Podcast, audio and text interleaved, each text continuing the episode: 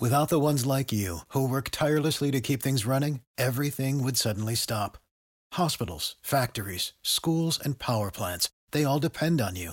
No matter the weather, emergency, or time of day, you're the ones who get it done. At Grainger, we're here for you with professional grade industrial supplies. Count on real time product availability and fast delivery. Call clickgrainger.com or just stop by. Grainger for the ones who get it done.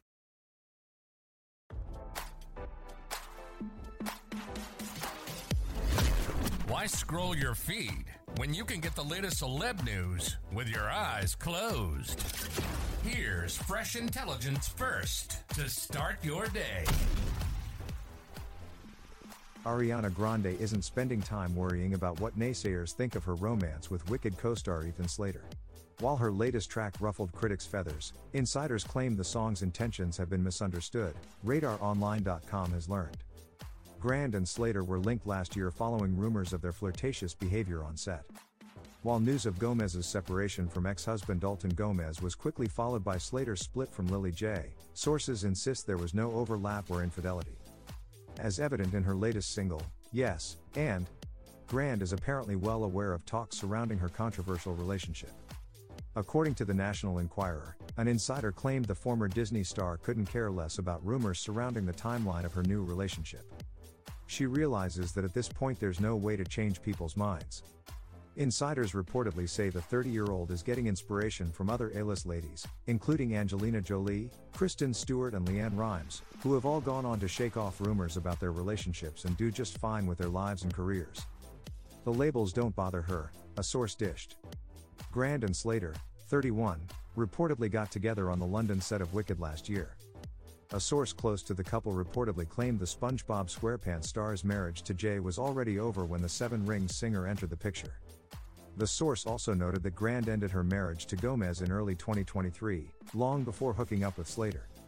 Another insider insisted the tune isn't about her romance with Slater and is merely a comment on folks' unhealthy obsession with gossip. She's saying to heck with anyone who tries to burst her bubble, the source claimed. RadarOnline.com has reached out to Grande's reps for comment.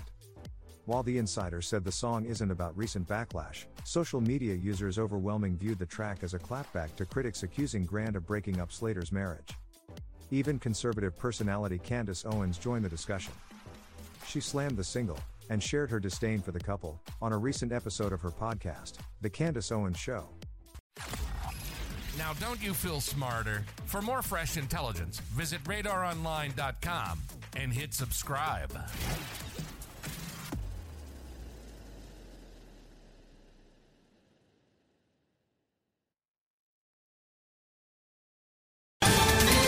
Ohio, ready for some quick mental health facts? Let's go. Nearly 2 million Ohioans live with a mental health condition. In the U.S., more than 50% of people will be diagnosed with a mental illness in their lifetime. Depression is a leading cause of disability worldwide. So, why are some of us still stigmatizing people living with a mental health condition when we know all of this? Let's listen to the facts and beat the stigma. Ohio, challenge what you know about mental health at beatthestigma.org.